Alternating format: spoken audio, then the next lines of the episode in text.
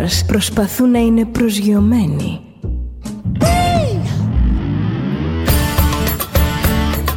Ένα star είναι συνέχεια στον αέρα.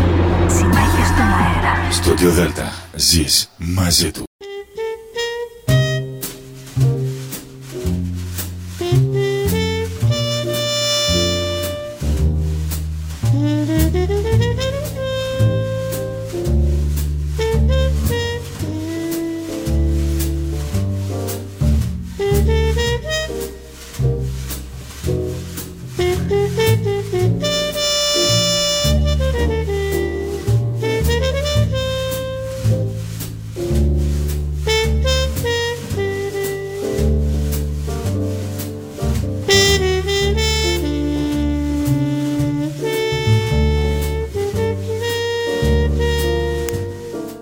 Καλησπέρα σας κυρίες και κύριοι.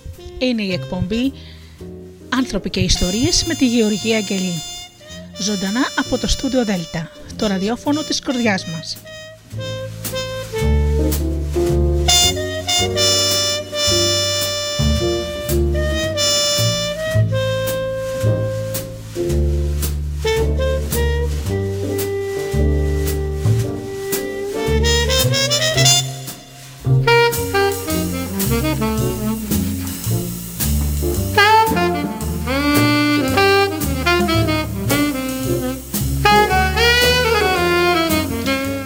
Παρασκευή βράδυ, φίλοι μου, όπως πάντα τα τελευταία 7 χρόνια, ε, μαζί εδώ στο στούντιο Δέλτα με όμορφη μουσική και θέματα που αφορούν τον άνθρωπο.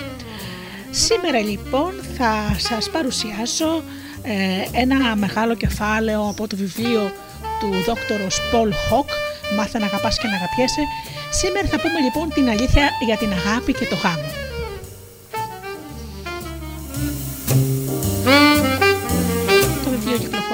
Κυκλοφορεί από τις εκδόσεις Καστανιώτη. Να καλησπερίσω όμως τους αγαπημένους μου φίλους, τους ανθρώπους που στηρίζουν το στούντιο Δέλτα όλα αυτά τα χρόνια. Και αρχίζοντας από τους ανθρώπους που πληκτρολογούν www.studiodelta.gr και βρίσκονται εδώ μαζί μας στη σελίδα του σταθμού.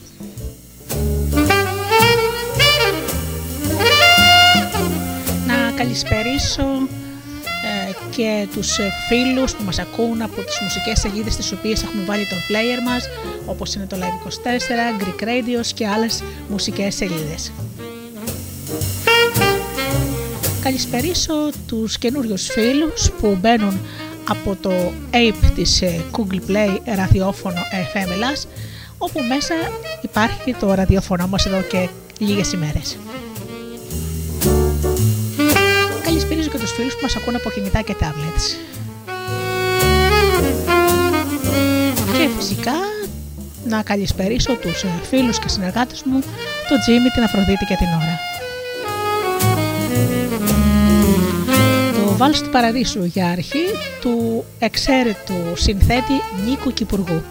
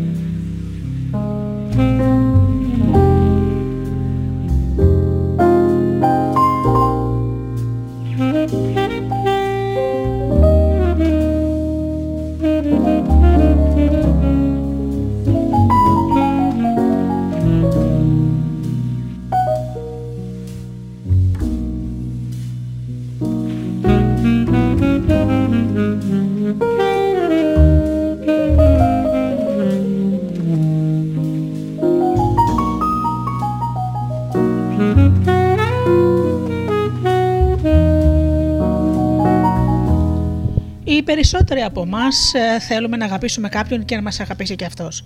Ωστόσο, οι πιο πολλοί αντιμετωπίζουμε προβλήματα στις σχέσεις μας. Μεγάλο, μεγάλα προβλήματα. Γιατί δεν πάνε καλά. Στο πρωτοπριακό του βιβλίο, ο Dr. Paul Hawk υποστηρίζει πως οι ρομαντικές ιδέες μας για την αγάπη είναι συχνά παραπλανητικές. Για να αγαπήσετε και να αγαπηθείτε, χρειάζεστε κάτι παραπάνω από καλοσύνη. Χρειάζεστε υπομονή και ανοχή. Οι σχέσεις λειτουργούν καλύτερα όταν διεκδικείτε τα δικαιώματά σας και όταν και οι δύο σύντροφοι είναι σε θέση να δώσουν και να πάρουν. Ο Dr. Hawk εξηγεί πώς μπορούν να ξεπεραστούν οι απογοητεύσεις και πώς είναι δυνατόν να αποφύγετε τις παράλογες και καταστροφικές σκέψεις που οδηγούν στις διαταραχές της αγάπης. Περιγράφει επίσης με καλύτερο τρόπο ε, τον και τον καλύτερο τρόπο για να προσεγγίσετε και να διατηρήσετε ένα ευτυχισμένο γάμο. Έτσι λοιπόν, πρακτικό και προσιτό και διασκεδαστικό το τελευταίο βιβλίο του Dr. Χοκ θα βοηθήσει τον καθένα να βελτιώσει τις συναισθηματικές του σχέσεις και να ζήσει μια πιο ευτυχισμένη και ολοκληρωμένη ζωή.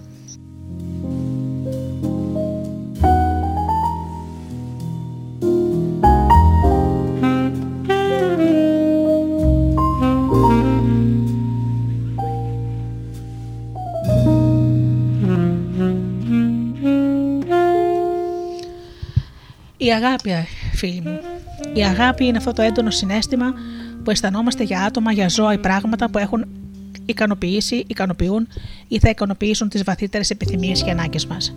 Αυτό μπορεί να μην ακούγεται σαν ιδιαίτερη πρωτότυπη δήλωση, μα σας βεβαιώνω πως αν την εξετάσουμε προσεκτικότερα, θα αποκαλύψει ένα χρόνο αντιλήψεις που δεν είναι εύκολο να τις αποδεχτούμε.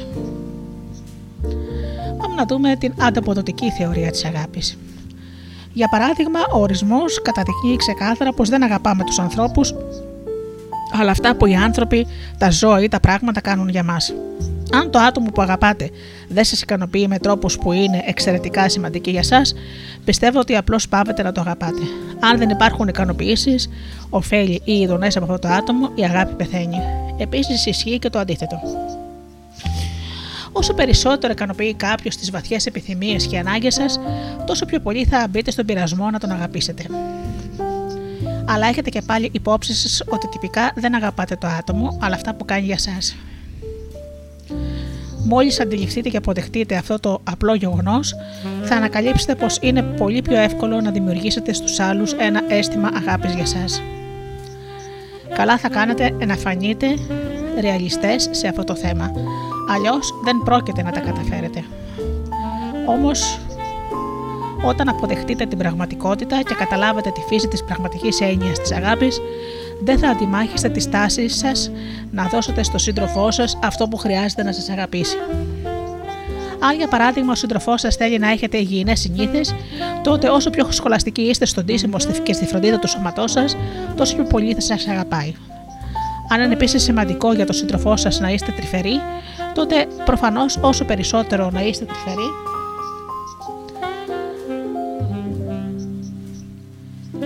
περισσότερο καλύπτεται την ανάγκη του για τρυφερότητα αγγίζοντάς τον, πιάνοντάς τον από το χέρι, κουρνιάζοντας δίπλα του και αναγκάζοντάς τον αυθόρμητα τόσο περισσότερο να σας αγαπήσει.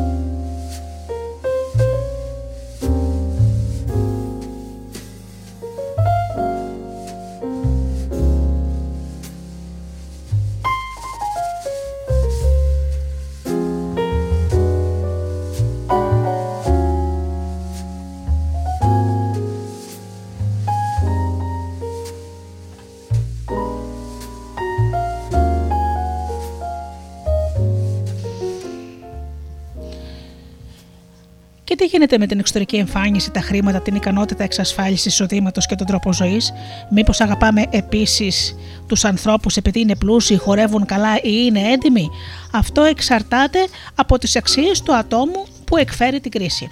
Αν κάποια προσόντα είναι σημαντικά για εσά, τότε φυσικό είναι να ερωτευτείτε άτομα που διαθέτουν αυτά τα προσόντα. Άλλοι άνθρωποι μπορεί να έχουν ένα σωρό υπέροχα χαρακτηριστικά, όμως δεν πρόκειται να σας προξενήσουν κανένα ενδιαφέρον επειδή δεν αποτελούν σημαντικά προσόντα στη δική σας περίπτωση.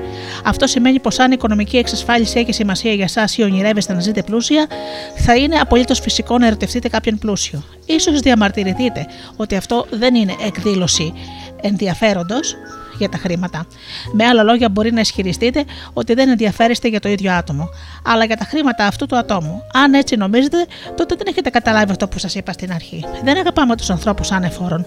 Αγαπάμε αυτό που μας προσφέρουν.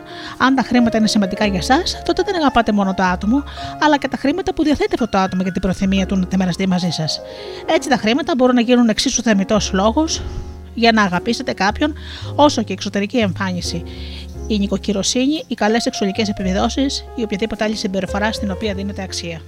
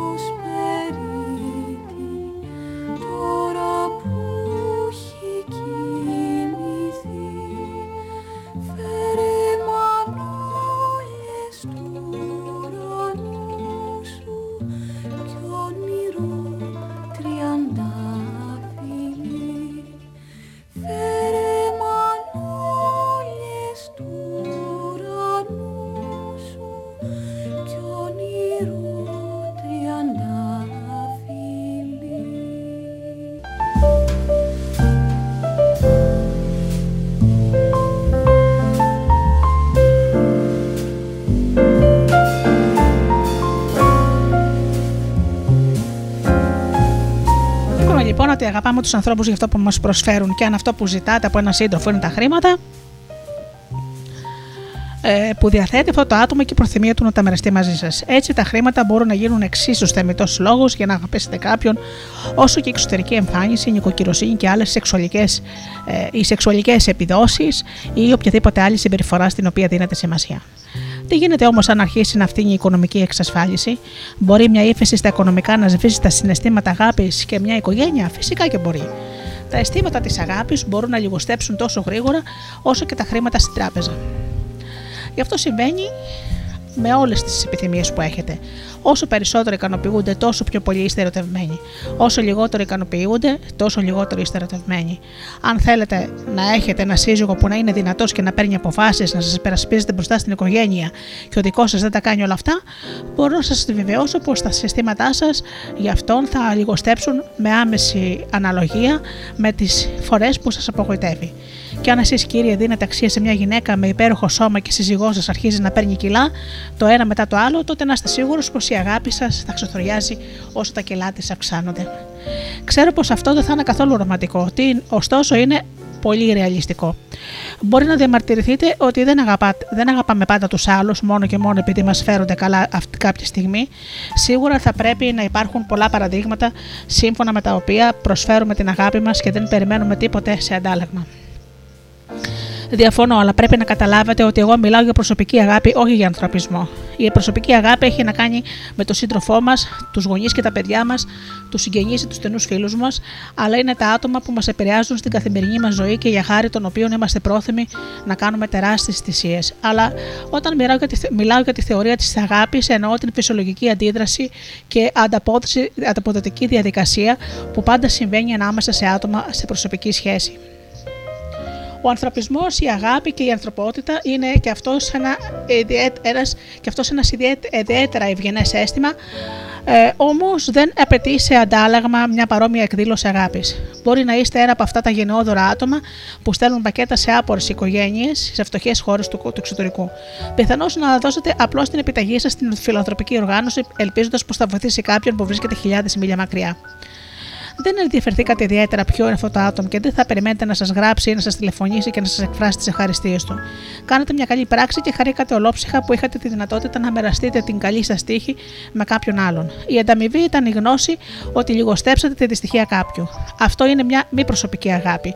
Η αγάπη που αισθανόμαστε για τους συνανθρώπους μας δεν απαιτεί ανταπόδοση. Άρα καμιά, κατά μια έννοια είναι μια ευγενέστερη από την προσωπική αγάπη, η οποία αργά ή γρήγορα θα απαιτήσει ανταμοιβή για την προσφορά της. Ωστόσο, ούτε και αυτό είναι απόλυτα κρυφέ. Ο ανθρωπισμός λειτουργεί έτσι επειδή περιστασιακά και μόνο μας ζητείται να κάνουμε θυσίες για ανθρώπους που δεν ξέρουμε. Δεν έχει σημασία λοιπόν αν μα το ξεπληρώσουν ή όχι. Αν όμως μας χρειάζονται σε συνεχή ή σχεδόν σε καθημερινή βάση, σας διαβεβαιώνω πως δεν θα τους θεωρούσαμε σαν κάποιους άγνωστους που θα θέλουμε να τους ευχαριστήσουμε, αλλά σαν πολύ σημαντικά άτομα στη ζωή μας από τα οποία περιμένουμε κάποια ανταπόδοση. Αυτή είναι μια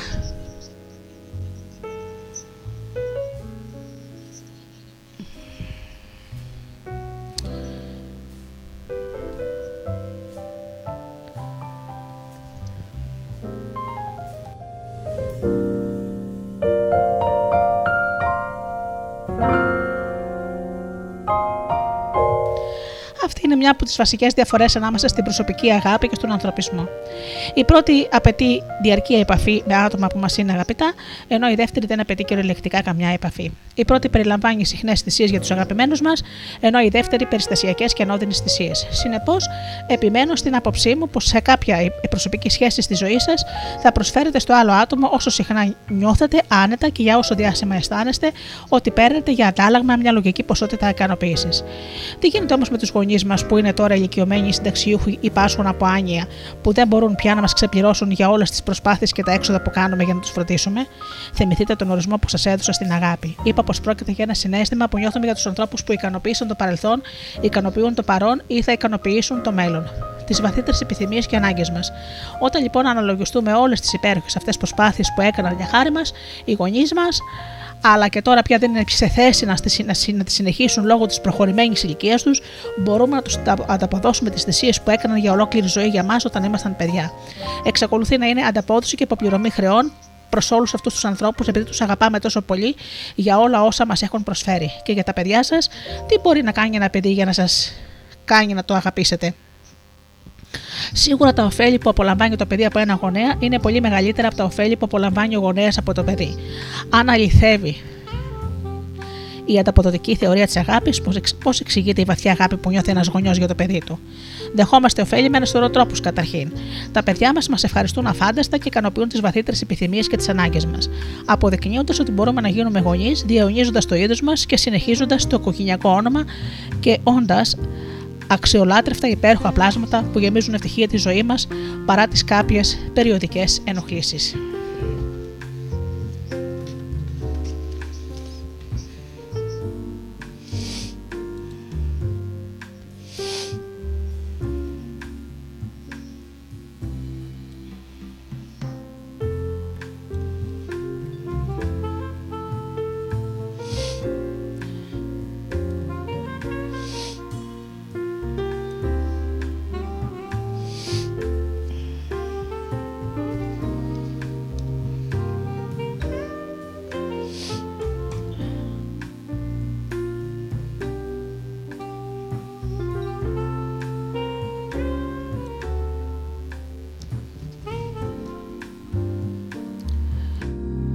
Πολλά για τις, ανταποδο... για τις συνέπειες της ανταποδοτικής θεωρίας της αγάπης μετά από ένα ωραίο μουσικό διάλειμμα.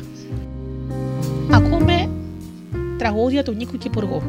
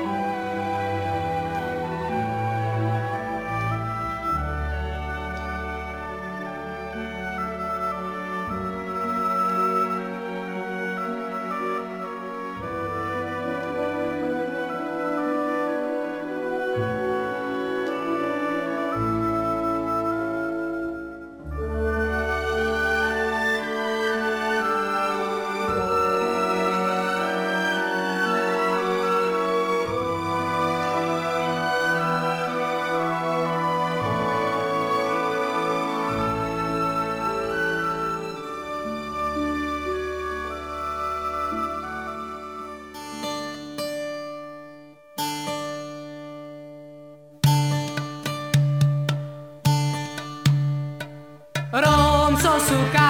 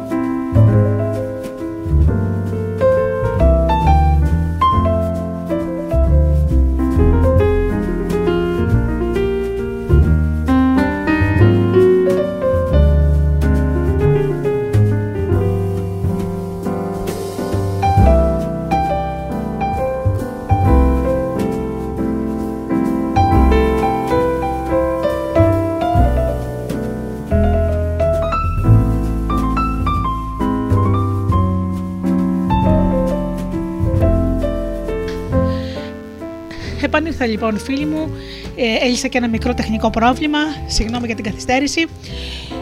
Είμαστε λοιπόν στο σημείο που θα πρέπει να πούμε για τις συνέπειες της ανταποδοτικής θεωρίας της αγάπης.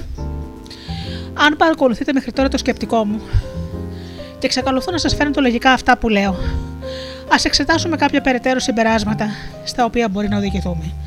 Θα δείτε πιστεύω πως υπάρχουν κάποιες συναρπαστικές παρατηρήσεις που προέρχονται από την αποδοχή των βασικών θέσεων της θεωρίας οι οποίες σας προειδοποίησα νωρίτερα μπορεί να μοιάζει ενώδυνη, αλλά όταν ακολουθήσετε το νόημα αυτών των παρατηρήσεων στη λογική κατάληξή τους, τα αποτελέσματα μπορεί να σας εκπλήξουν.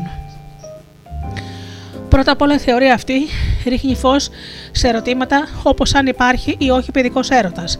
Αν ο τυφλός έρωτας αποτελεί μια ξεχωριστή κατάσταση που δεν διαφέρει από την αγάπη και αν υφίσταται στην πραγματικότητα ο κεραμνοβόλος έρωτας.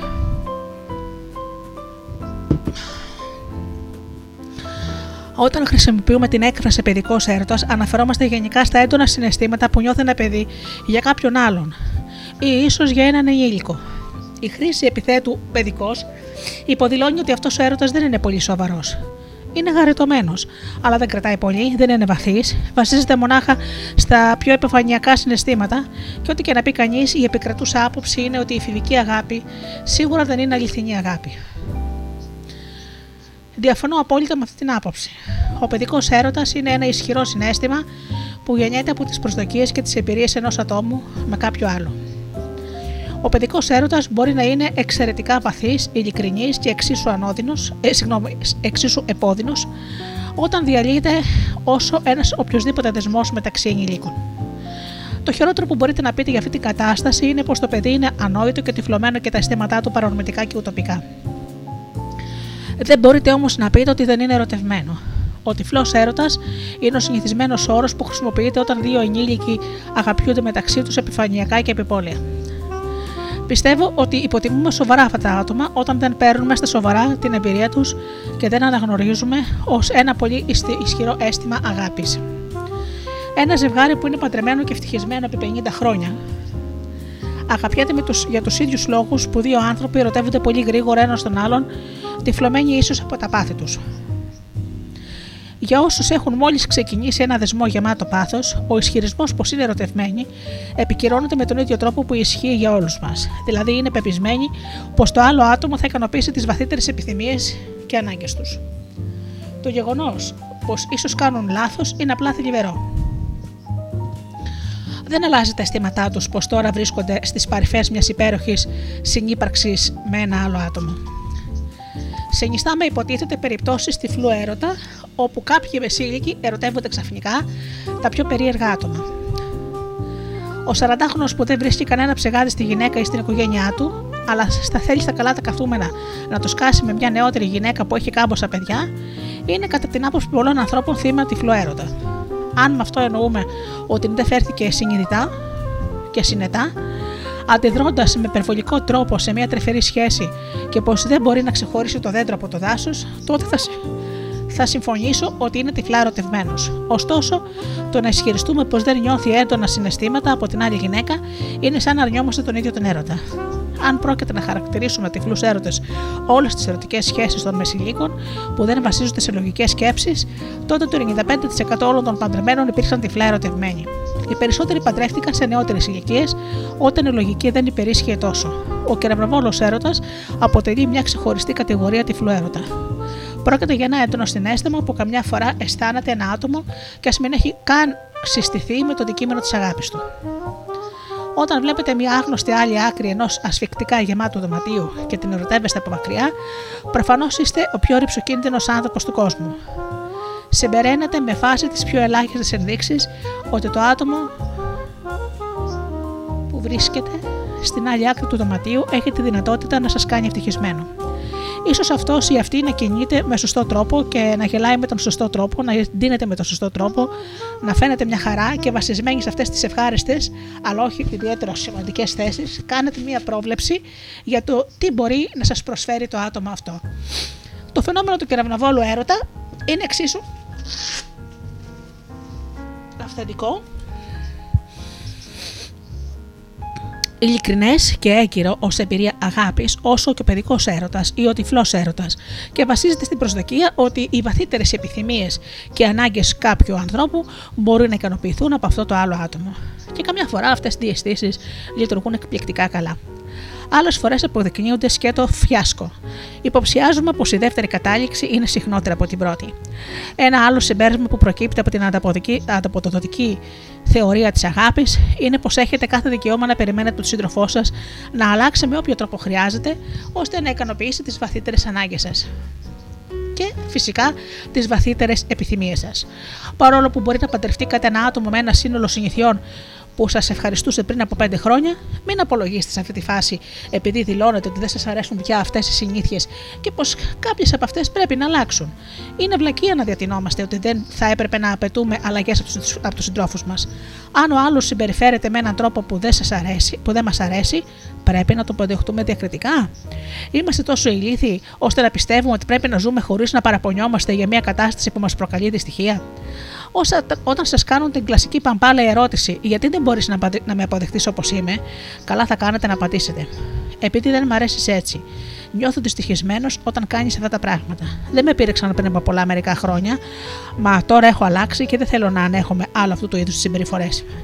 Και γιατί δεν πρέπει να αλλάξετε, όπως προσπάθησα να σας εξηγήσω, δεν παραμένουμε ποτέ οι ίδιοι, γινόμαστε διαφορετικοί άνθρωποι από μέρα σε μέρα και από τον ένα χρόνο στον άλλο. Όποιος πιστεύει πως ο άνθρωπος παραμένει ακίνητος ή πως οι άνθρωποι παραμένουν οι ίδιοι όπως όταν γνωρίστηκαν, απλώς δεν λειτουργεί με όλες τις διανοτικέ ικανότητες. Το να περιμένουμε καινούργια πράγματα ο ένας από τον άλλον είναι τόσο φυσιολογικό όσο να λατρεύουν οι γυναίκες τα διαμάντια και οι άντρες το κρέας με τις πατάτες. Μου φαίνεται τόσο αυτονόητο, ώστε μένω με το στόμα ανοιχτό όταν ακούω κάποιους από τους πελάτες μου να απολογούνται με την πίεση που θέλουν να ασκήσουν στους συντρόφους τους. Αν συμφωνείτε με τον ορισμό που σας έδωσα στην αγάπη, τότε εύκολα θα αντιληφθείτε το επόμενο ζήτημα που θέλω να σας τονίσω.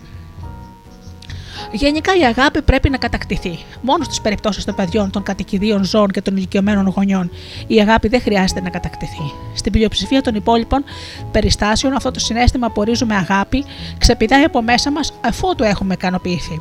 Είναι κάτι που διαμορφώνεται από τη συμπεριφορά του άλλου. Δεν προκαλείται άμεσα από κάποιο άλλο άτομο, πρόκειται όμως για ένα συνέστημα που επιτρέπουμε στον εαυτό μας να νιώσει αφού κάποιος μας αποδείξει ότι είμαστε εξαιρετικά σημαντικοί για αυτόν. Τότε επιτρέπουμε στη συμπεριφορά μας να έχει θετική επίδραση πάνω μας. Γι' αυτό είναι λάθος να ζητάτε από τους ανθρώπους να σας προσφέρουν αγάπη. Αυτό που στην πραγματικότητα ζητάτε είναι συγκεκριμένες συμπεριφορές που σας ευχαριστούν αφάνταστα και που σας κάνουν να αγαπάτε το δωρητή τους. Δεν παίρνετε αγάπη. Τη δημιουργείτε μέσα σας αφότου ικανοποιηθούν οι βαθύτερες επιθυμίες και ανάγκες σας. Είναι η πράξη της προσφοράς των άλλων και το συνέστημα που βιώνουμε εμείς. Το άτομο που δέχεται την εκπλήρωση των επιθυμιών και των αναγκών του δημιουργεί το δικό του συνέστημα αγάπης και καλοσύνης από την καλοσύνη σας. Η επόμενη συναπαγωγή από τη θεωρία της ανταποδοτικότητας είναι πως η αγάπη σημαίνει διαφορετικά πράγματα για τον καθέναν. Όπως το κρέας που τρώει κάποιος είναι δηλητήριο για κάποιον άλλον, έτσι και μια πράξη αγάπης προς ένα άτομο δεν είναι απαραίτητη πράξη αγάπης για κάποιο άλλο άτομο. Όταν θέλετε να σας αγαπήσει κάποιος, είναι εξαιρετικά σημαντικό να προσπαθήσετε να καταλάβετε τι χρειάζεται αυτός ο άνθρωπος για να είναι ευτυχισμένος. Καλά θα κάνετε να μην ερμηνεύσετε την ευτυχία όπως ακριβώς τη βλέπετε, αλλά να λαμβάνετε επίσης υπόψη σας και πώς την ορίζει ο άλλος. Ένα κλασικό παράδειγμα σύγχυσης των επιθυμιών και των προσδοκιών προκύπτει όταν προσφέρουμε λουλούδια ως συναισθηματική χειρονομία. Οι άντρες συχνά επαναστατούν με την συνήθεια να προσφέρουν σε μια γυναίκα λουλούδια για να της δείξουν την αγάπη τους. Και κατά την άποψή μου, μια και που είμαι άντρας, σας διαβάζω βέβαια ε, κείμενο του Δόκτωρο Χοκ, μπορώ να καταλάβω απολύτως τη λογική, εξαιρετική, σωστή και πρακτική του σκέψη. Το να χρειάζεται λουλούδια για να αποδείξει κάποιος την αγάπη του. Είναι ολοφάνερα γελίο, επειδή τα λουλούδια μαραίνονται σε λίγες ημέρες. Είναι αρκετά ακριβά και δεν επιτούν καμιά προσπάθεια από την πλευρά του ατόμου πέρα από το να ξοδέψει χρήματα και να τα αποκτήσει. Ο άντρας που είναι πιστός στη γυναίκα του. Δουλεύει σκληρά για να ζήσει αυτήν και την οικογένειά του και τη αφήνει τις ίδιες ελευθερίες που απολαμβάνει και ο ίδιος, τη δείχνει 100 φορές παραπάνω τρυφερότητα και αγάπη από όσο θα τη έδειχναν τρεις δωδεκάδες υπέροχα τριαντάφυλλα. Αυτό τουλάχιστον είναι, τουλάχιστον είναι το αντρικό επιχείρημα. Τώρα όμως δεν μιλάμε για το τι πρέπει να γίνει για να αγαπήσει ένας άντρας ή μια γυναίκα, αλλά τι χρειάζεται για να αγαπήσει μια γυναίκα έναν άντρα. Και αν αυτό που χρειάζεται είναι τρεις δωδεκάδες τριαντάφυλλα, τότε Τι να κάνουμε, μπορεί να τη θεωρήσετε ανόητη, μπορεί να είναι αφελή, ρομαντική, καθόλου πρακτική, θύμα των αισθηματικών μυθιστηρωμάτων. Δεν έχει καμία σχέση. Αν θέλει λουλούδια ως απόδειξη της αγάπης σας, θα πρέπει να το συνειδητοποιήσετε καλά και θα κάνετε και πολύ καλά θα κάνετε να τις αγοράσετε λουλούδια. Θα πρέπει πλέον να, είστε, να είναι προφανές ότι ένα από τα πιο λογικά συμπεράσματα που προκύπτει από την παραπάνω είναι πως για τους ενήλικους η αγάπη πρέπει να κατακτηθεί. Ίσως όλοι μας μπορούμε να, αγαπάνε, να αγαπάμε ανεφόρον τα χαριτωμένα μας κανείς, τα γατάκια μας, τα παπαγαλάκια μας, όπως αυτό δεν ισχύει για τους ανθρώπους από τους οποίους περιμένουμε να μας ικανοποιήσουν κάποιες συγκεκριμένες επιθυμίες και ανάγκες. Γι' αυτό μπορεί και να μην μας φαίνεται καθόλου κολακευτικό για την ανθρώπινη φύση.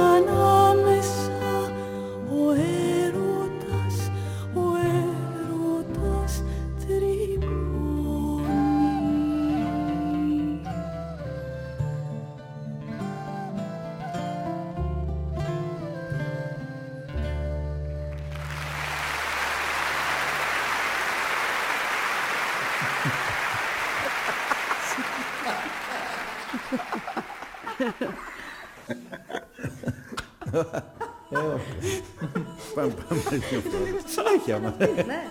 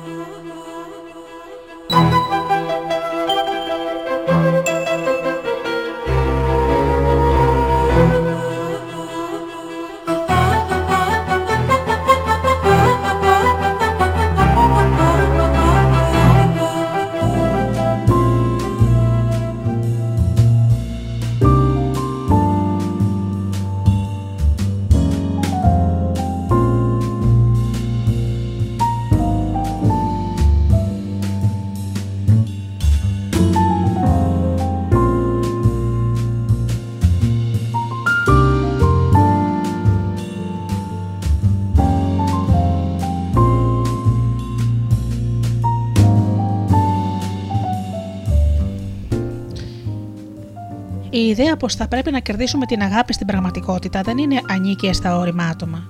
Χωρίς να τους το πούν, συνήθως εκτιμούν το γεγονός ότι πρέπει να υπάρχει αμοιβαιότητα στις διαπροσωπικές σχέσεις για να λειτουργήσουν. Αν είστε ένα κακομαθημένο ή ανώριμο άτομο, τότε σπάνια θα σκεφτείτε πως οφείλετε στους ανθρώπους για τις προσπάθειες που, που καταβάλουν για χάρη σας. Πάψτε να πιστεύετε πως είναι δικαίωμά σας να προσδοκείτε αγάπη, δικαιοσύνη, μια δουλειά, ασφάλεια κτλ. Αν τα πάρετε όλα αυτά θα είναι υπέροχο, ίσως όμως να είστε απλώς τυχεροί. Η ιδέα να ανταποδίδει στον σύντροφό σου την κάθε προσπάθεια που κάνει είναι πολύ απλά κάτι τελείως ξένο και ένα ανώριμο άτομο. Μπορείτε να χρησιμοποιήσετε αυτή την παρατήρηση σαν έναν τρόπο για να καταλάβετε πολύ γρήγορα αν ο σύντροφός σας είναι όριμος ή όχι. Αν διαμαρτύρετε πάντα όταν ζητάτε μια λογική χάρη, παρόλο που εσείς κάνετε τα πάντα για αυτόν, και τότε έχετε να αντιμετωπίσετε ένα παιδί. Άνθρωποι που πιστεύουν πως τα πάντα πρέπει να γίνονται όπως τα θέλουν ή φέρονται με πικρία θυμό και περιφρόνηση, όταν δεν γίνεται αυτό που θέλουν, είναι οξορισμού ανώριμάτων. Μια δήλωση που ακούω πολύ συχνά από τους πελάτες μου και που τους κάνει να αισθάνονται οργή ή κάποιες συνοχές είναι το συχαίνομαι τον σύντροφό μου με χρησιμοποιεί ή αισθάνομαι φοβερές τύψεις όταν νομίζω που χρησιμοποιώ τον σύντροφό μου. Η ιδέα πως χρησιμοποιούμε ένα τον άλλον σε μια ερωτική σχέση μοιάζει τόσο παράδεκτη και ελάχιστα κολακευτική, ώστε οι άνθρωποι αυτόματα θέλουν να την αρνηθούν ή να πάψουν να κάνουν ό,τι κάνουν, αν συμπεράνουν πως στην πραγματικότητα χρησιμοποιούνται ή χρησιμοποιούν εκείνοι τους άλλους. Κι όμως αυτό, αυτό βασικά δεν συμβαίνει ανάμεσα σε όλους τους ανθρώπους που αγαπιούνται. Φυσικά και χρησιμοποιούμε ο ένας τον άλλον. Αν έχω επιθυμίες και ανάγκες τις οποίες δεν μπορώ να ικανοποιήσω μόνος μου, τότε προφανώς ενδιαφέρομαι να συνάψω σχέση με ένα άλλο ανθρώπινο όν που μπορεί να, να ικανοποιήσει τις επιθυμίες και τις ανάγκες μου αυτές. Και έτσι χρησιμοποιώ τις ικανότητες να ενδιαφέρονται, τα ενδιαφέροντα, τα ταλέντα, τους οικονομικούς πόρους, την εμφάνιση ή οτιδήποτε άλλο χρειάζομαι από αυτό το άτομο για να γίνω πιο ευτυχισμένος. Το ίδιο ισχύει προς την αντίθετη κατεύθυνση, σας χρησιμοποιεί κάποιος εξαιτίας ορισμένων πλέον εκτιμάτων που μπορείτε να του προσφέρετε και τα οποία θα το κάνουν ευτυχέστερο. Ελάχιστες σχέσεις υπάρχουν που δεν είναι κατά κάποιο τρόπο αντιποδοτικές από τη φύση τους. Η μόνη διαφορά που μια σχέση δεν βασίζεται στην αντιποδοτικότητα είναι όταν έναν άτομο δίνει διαρκώς και δεν υπάρχει και δεν παίρνει τίποτα πίσω για αντάλλαγμα. Αν βοηθήσετε κάποιον ο οποίος είναι ανήμπορος να σας κάνει χάρη, να σας πληρώσει για τις υπηρεσίες σας ή να σας βοηθήσει με οποιοδήποτε τρόπο, τότε αυτή είναι μια μία ανταποδοτική σχέση και αποτελεί την μοναδική εξαίρεση στον κανόνα που λέει πως χρησιμοποιούμε ο ένας τον άλλον. Αν θέλετε να είστε καλοί Σαμαρίτες και να μαζεύετε τραυματίε από τους αυτοκινητόδρομους, να τους πηγαίνετε στο κοντινότερο νοσοκομείο, να σιγουρεύεστε πως θα τους περιθάλψουν και ύστερα να φεύγετε σαν το μοναχικό καβαλάρι χωρίς να περιμένετε ευχαριστώ ή αναγνώριση, τότε μπράβο σας. Προφανώς η μόνη ανταμεβή που χρειάζεστε είναι να προσφέρετε τις υπηρεσίες σας. Αλλά και πάλι αυτό που έχει να κάνει με τον ανθρωπισμό για τον οποίο μίλησα πρωτήτερα, όταν μια σχέση γίνεται πιο έντονη και βασίζεται για πολύ, σε πολύ συχνές επαφές, τότε όλοι γινόμαστε κάπως συμφεροντολόγοι και δεν θέλουμε να προσφέρουμε αδιάκοπα. Προσδοκούμε για να πάρουμε. Και αυτό τελικά περιμένουμε. Α πάψουμε να αισθανόμαστε ενοχές για το γεγονός πως χρησιμοποιούμε ένα τον άλλον. Φυσικά και το κάνουμε. Χρησιμοποιώ τις γραμμα... μου και τις ικανότητές τους και οι γραμματεί μου με χρησιμοποιούν και τον πιστό που βγάζουν. Χρησιμοποιώ το μανάφι μου για να μου δίνει λαχανικά και εγώ του δίνω χρήματα. Χρησιμοποιούμε τους συντρόφους μας για 100 διαφορετικές υπηρεσίες και περιμένουν πώς τους αντιπροδώσουμε άλλες 100. Είναι λοιπόν γελίο να διατηρήσετε πως είστε φτηνοί και αχροί επειδή μένετε με κάποιον για να τον χρησιμοποιείτε. Πάμε τώρα στην επιχειρηματική θεωρία του γάμου. Ο γάμος δημιουργείται από δύο άτομα που έκριναν πως διαθέτουν ένα μεγάλο μέσο βαθμού συμβατότητας και μπορούν να ευχαριστήσουν ο ένας τον άλλον σε τέτοια έκταση, ώστε τους φαίνεται απόλυτα λογικό να θεσμοθετήσουν τη σχέση τους. Για να αφήσετε ένα υπέροχο άνθρωπο να μπαινοβγαίνει στη ζωή σας, όταν με προσπάθεια και δέσμευση αυτή η σχέση μπορεί να εξελιχθεί σε ένα συνεταιρισμό ζωής, έτσι αντί να σφίξουν απλώς τα χέρια, επισημοποιώντας τη συμφωνία και να το παίξουν κορώνα γράμματα, ποιος θα μετακομίσει με ποιον οι άνθρωποι, καθώς ο πολιτισμός γίνεται όλο και πιο πολύπλοκος, δημιούργησαν το θεσμό του γάμου. Αυτό κάνει τους δύο εραστές να συνειδητοποιούν το γεγονός ότι έχουν δεσμευτεί ο ένας τον άλλον, πως έχουν συγκεκριμένες νομικές υποχρεώσεις μεταξύ τους, οι οποίες κανονικά δεν υφίστανται ώσπου να παντρευτούν και που στην πράξη τους τώρα έχει την υποστήριξη και την υποδοκιμασία της κοινωνίας, των προσωπικών φίλων του, καθε, του καθενός και των δικαστηρίων. Πρόκειται για μια σοβαρή υπόθεση, επειδή στις περισσότερες περιπτώσεις, προτού περάσουν πολλά χρόνια, θα αφορά και άλλα άτομα και ενδεχομένως να κάνει με μια περιουσία, η οποία πολλές φορές δεν είναι καθόλου ευκαταφρόνητη. Μια από, αυτά τα, από, από όλα αυτά διακυβεύονται, το πιο λογικό είναι να, να νομιμοποιηθεί η σχέση. Ειδικά για τη γυναίκα, ο γάμος αποτελεί κρίσιμη ενέργεια. Όταν συμφωνεί να πάει στην εκκλησία με τον μυστήρα της και να αφαιθεί σε οποιαδήποτε καλή ή κακή τύχη προκύψει από τις προσπάθειες του συζύγου της να τη συντηρήσει σε περιόδους δικής της αδυναμίας, εγκυμοσύνη ή ασθένεια ανατροφή παιδιών, καλά θα κάνει να έχει κάποιες εγγυήσεις πως δεν θα βρεθεί εγκαταλειμμένη σε εκείνες τις δύσκολες ώρες. Εάν αποφασίσει να γεννήσει και να μεγαλώσει παιδιά, σίγουρα θα θέλει κάποια μορφής διαβεβαίωση ότι δεν θα πεινάσει, δεν θα αναγκαστεί να δώσει στα παιδιά της ούτε θα καταλήξει να γίνει πόρνη για να τα συντηρήσει. Από αυτή την άποψη φέρεται απλώς έξυπνα, χρησιμοποιώντας τη σωστή της κρίση, ακολουθώντας το μυαλό της και όχι την καρδιά της και αντιμετωπίζοντας την πραγματικότητα του τι ενδέχεται να της συμβεί αν δεν πάρει κάποιες σκληρές επιχειρηματικές αποφάσεις.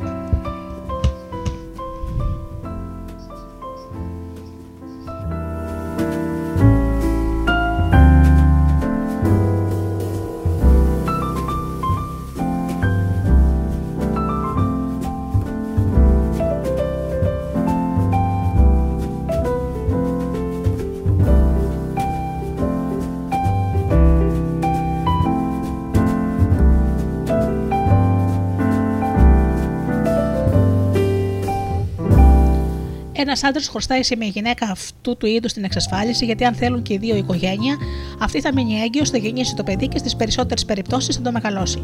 Αυτό σημαίνει πως θα αναγκαστεί να καταλήψει πολλά από τα επαγγελματικά της σχέδια, τα οποία, αν δεν πρόκειτο να δημιουργήσει οικογένεια, θα τη επέτρεπαν κατά καιρούς να ζήσει μια πολύ ενδιαφέρουσα ζωή ή ακόμα να αποκτήσει μια σημαντική περιουσία. Ω μητέρα και νοικοκυρά, όμως, δεν μπορεί να προσφέρει πάντα στον εαυτό της το επίπεδο ζωής που ίσως επιθυμούσε. Πρόκειται για μια σιωπηρή συμφωνία που κάνει το ζευγάρι όταν παντρεύεται και αποφασίζει να αποκτήσει οικογένεια. Άρα η γυναίκα έχει το ίδιο δικαίωμα στο εισόδημα του άντρα όπως αυτός γιατί στερήθηκε την ευκαιρία να κερδίσει έναν ανεξάρτητο μισθό όταν αποφάσισε να ευχαριστήσει και τους δυο τους κάνοντας παιδιά. Είναι τελείως άδικο από έναν άντρα να περιμένει από το σύζυγό του να του κάνει παιδιά, παρατώντας την καριέρα της και έπειτα να επιμένει πως τα λεφτά που βγάζει είναι δικά του. Από τη στιγμή που δεν υπήρχε άλλος τρόπος για να αποκτήσει οικογένεια. Ξαφνιάζομαι να βλέπω πόσες γυναίκες δεν καταλαβαίνουν ότι έχουν δικαίωμα στο μισθό των συζύγων τους εξαιτίας αυτού του γεγονότος. Έχω κουβεντιάσει με εκατοντάδες γυναίκες που δεν ξέρουν πόσα βάζει ο άντρας τους και που δεν έχουν δικαίωμα να πούν τη γνώμη τους για την αγορά του επόμενου αυτοκίνητου. Αποδέχονται το γεγονός ότι αφού ουσιαστικά εκείνος δουλεύει, τα χρήματα είναι δικά του και αυτές πρέπει να μείνουν ευχαριστημένες με τη γεωνοδηρία του όταν τους δίνει τόσο ώστε να αγοράσουν ένα φουστάνι ή κάποια λαχανικά. Αυτός ο σουβενισμό στη γυρότερη μορφή του. Μπορούμε να πούμε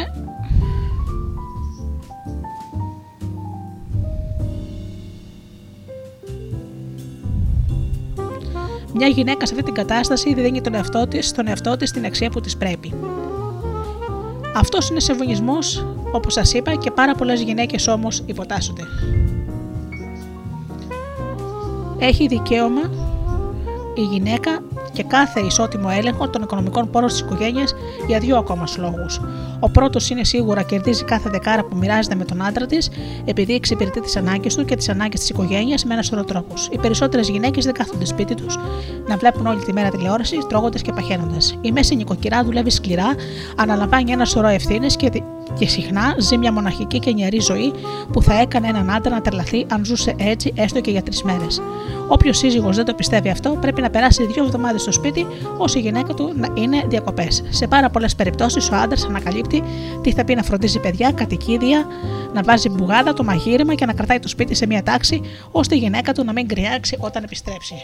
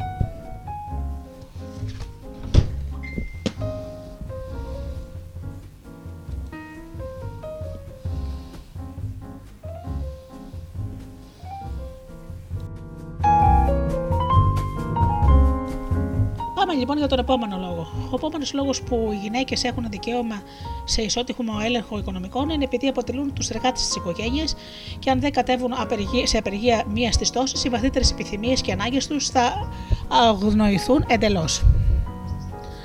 Δεν είναι περίεργο που ο ίδιος ο άντρας, ο οποίος απεργεί ενάντια στη διοίκηση του εργοστασίου, γιατί δεν αναγνωρίζονται τα λογικά αιτήματα, γυρίζει στο σπίτι του, απολαμβάνει το ρόλο της διοίκησης, απορρίπτοντα συστηματικά τις προτάσεις της γυναίκας του, τις οποίες εκείνη θέτει σαν εργάτη. Φαίνεται πως το τι θεωρούσαμε σωστό και λάθος εξαρτάται σε μεγάλο βαθμό από το αν συζητάμε αν ζητάμε ή δίνουμε. Όπως και να έχει, είναι εξαιρετικά σημαντικό να αρχίσετε να βλέπετε το γάμο σαν μια επιχειρηματική συμφωνία ανάμεσα σε δύο ανθρώπους που θα πρέπει να εξασφαλίσουν και μια ικανοποιητική ποσότητα ευτυχίας από αυτή την επιχείρηση, αν θέλουν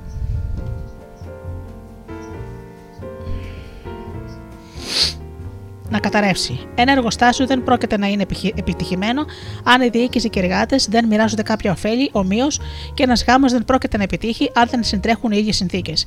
Προσπαθήστε λοιπόν να θεωρήσετε το γάμο σας σαν μια επιχειρηματική συμφωνία ανάμεσα σε κάποιους που ενώνουν τις δυνάμεις τους σαν συνέτεροι παρά σε μια σχέση εργοδότη και εργαζόμενο.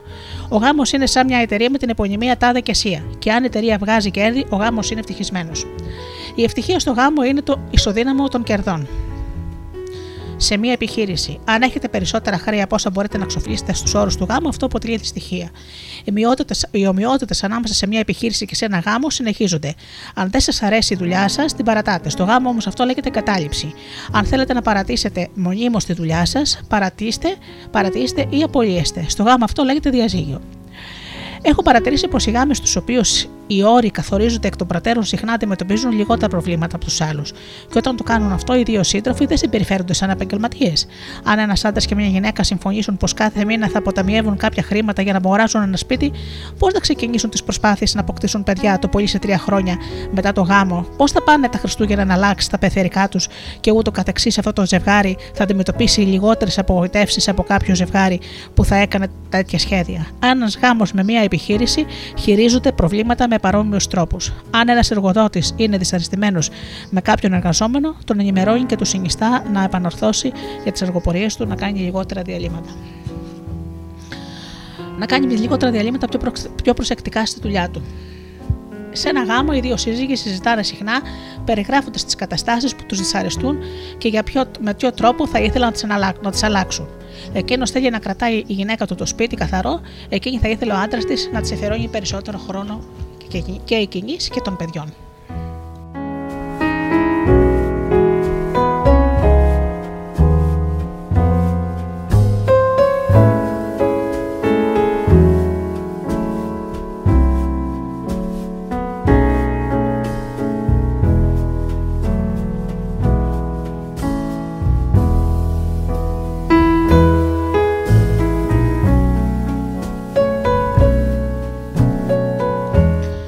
Δεν σας κάνουν εντύπωση αυτές οι ομοιότητες ανάμεσα σε μια επιχείρηση και σε ένα γάμο, τι λέτε τότε για το γεγονός ότι και τα δύο απαιτούν τεράστια χρηματικά ποσά και νομικά μέτρα, τόσο για να οργανωθούν όσο και για να διαλυθούν; Και χρειάζεται μήπως να σας υπενθυμίσω πως για εκατοντάδες χρόνια ο γάμος δεν έχει καμία σχέση με τον έρωτα, αλλά ήταν απλώς μια συμφωνία για να ιδρυθούν κυβερνήσεις, χώρες και οι φυλέ.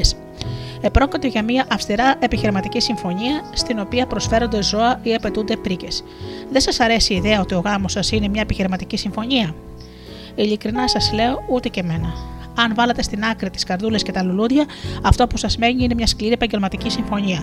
Και αν δεν το πιστεύετε, θα πρέπει να ακούσετε κάποιους από τους πελάτες μου να λένε πως θα ξεπαραδιάσουν τον άντρα ή τη γυναίκα τους όταν τους πάνε στο δικαστήριο. Και γιατί πράγματα νομίζετε πως θα τσακωθούν στο δικαστήριο για την κυδαιμονία των παιδιών, για τη διατροφή, για το πώς θα μοιράσουν τα έπιπλα, το σπίτι ή το αυτοκίνητο. Αυτά δεν είναι παιχνίδια, είναι σοβαρά οικονομικά ζητήματα. σω να είναι πιο δύσκολο από τους άντρες από ότι για τις γυναίκες να αποδεχτούν την ιδέα ότι ο γάμος είναι μια ερωτική επιχείρηση.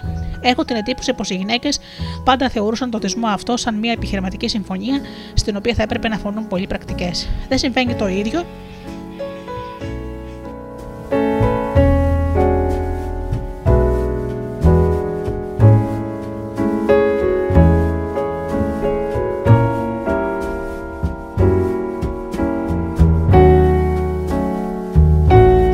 συμβαίνει το ίδιο με τους άντρες, γι' αυτό νομίζω πως είναι τελικά πολύ πιο, πιο ρομαντική. Όταν ερωτεύονται στην πραγματικότητα, δεν θεωρούν τη σχέση μια επιχείρηση όπως κάνουν οι γυναίκες. Δεν μπενεύω τους άντρες, απλώς κάνω μια παρατήρηση. Για παράδειγμα, αυτός είναι ο λόγος που οι άντρες ερωτεύονται πολύ γρήγορα από ό,τι οι γυναίκες. Όταν ένας άντρας κάνει μια, σε μια γυναίκα πρόταση γάμου, έχει το νου του συνήθως στο σεξ και θέλει να αποκτήσει σπιτικό και οικογένεια. Του αρέσει η εμφάνισή της, του αρέσει το σώμα της και του φαίνεται συνονοήσιμη. Τι άλλο πρέπει να σκεφτεί ένας άντρας που όταν κάνει πρόταση γάμου, Συνήθως δεν πρόκειται να αναρωτηθεί αν η γυναίκα έχει τη δυνατότητα να το συντηρήσει. Αν μη τι άλλο, εδώ και εκατοντάδες χρόνια δεν γίνεται έτσι. Δεν πρόκειται να αναρωτηθεί μήπως τον εγκαταλείψει αν μείνει ανάπηρο ή έγκυος. Οι νέοι άντρες δεν πιστεύουν ότι είναι ποτέ δυνατόν να πεθάνουν. Πόσο μάλλον να σε κατευτούν. Ενώ λίγε δεν ζητάει πολλά από αυτήν, θέλει από αυτήν. Τα υπόλοιπα θα τα βγάλει εκείνος.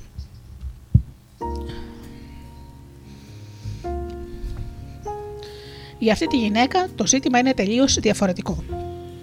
Είναι ανόητη αν δεν το σκεφτεί από το γάμο από μια πρακτική και επιχειρηματική σκοπιά. Οι περισσότεροι γονείς το αποδέχονται αυτό σε σχέση με τις κόρες τους. Όταν μια κοπέλα φέρνει στο σπίτι ένα νερό που την ενδιαφέρει, ποιο είναι το πρώτο πράγμα που εμείς οι γονείς θέλουμε να μάθουμε γι' αυτόν; Φυσικά θέλουμε να μάθουμε πώς είναι και πώς φέρεται ένας άνθρωπος έξυπνος και με καλό χαρακτήρα ή κουφιοκέφαλος. Και σίγουρα θέλουμε να ξέρουμε ποιο είναι το μορφωτικό επίπεδο, η επαγγελματική του εμπειρία, οι ικανότητές του, πώς υπεύθυνος και εργατικός είναι. Γιατί κάνουμε αυτού του είδου τι ερωτήσεις, περισσότερο για τον άντρα παρά για τη γυναίκα, επειδή συνήθως αυτός αναμένεται να φέρνει τα λεφτά στο σπίτι. Αυτός θα βγάζει το ψωμί τους όταν η γυναίκα αργά ή γρήγορα θα αποκτήσει παιδιά και θα πρέπει να παραμείνει στο σπίτι για να φροντίσει, παρόλο που υπάρχουν γυναίκες οι οποίες συντηρούν τους άντρες τους καλύτερα από ό,τι του συντηρούν εκείνοι ή που είναι ικανές να συνδυάσουν ταυτόχρονα καριέρα και οικογένεια. Η ανάλυση μου ισχύει για το μέσο όρο των περισσότερων γυναικών στον κόσμο. Εξαρτώνται από την επιτεδιότητα του άντρα να βγάζει το ψωμί της οικογένειας. Είναι λοιπόν καθήκον τους, και πολύ συνετό μάλιστα, να τον ε, ξεπεράσουν να τον εξετάσουν πολύ προσεκτικά, όχι μόνο για τη γοητεία του, αλλά και για το τι είδου πατέρα θα είναι. Αν είναι τρυφερός σύζυγος, αν μεθάει ή όχι, και αν θα είναι ικανός να τους παρέχει τον τρόπο ζωής που εκείνες απολαμβάνουν. Γι' αυτό οι άντρες που βγάζουν τα περισσότερα χρήματα, που είναι πολλά υποσχόμενοι, που έχουν την καλύτερη μόρφωση, γίνονται και οι πιο περιζήτητοι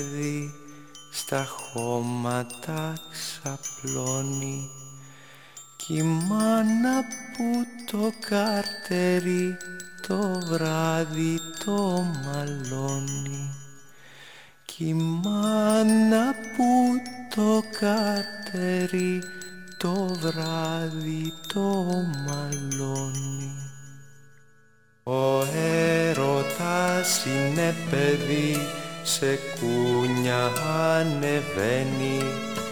Εκείνο νιώθει πως πετά μα η κούνια είναι δεμένη. Εκείνο νιώθει πως πετά μα η κούνια είναι δεμένη. Ο έρωτας είναι παιδί τον χρόνο πολεμάει Μαχή του φέκει ξύλινο κι ο χρόνος τον νικάει. Μαχή του φέκει ξύλινο κι ο χρόνος τον νικάει. Ο έρωτας είναι παιδί γι' αυτό ναι τι να πούμε Μακάρι να είμαστε παιδιά και εμείς να τον χαρούμε. Μακάρι να είμαστε παιδιά και εμείς να τον χαρούμε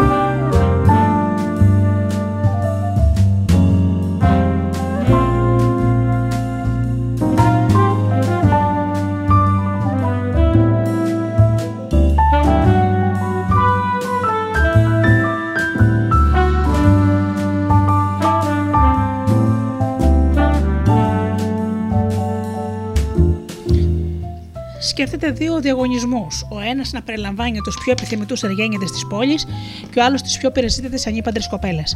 Τι σκεφτόμαστε για το κάθε διαγωνισμό, θα κρίνουμε και τους δύο με τα ίδια πρότυπα; Ε, όχι βέβαια.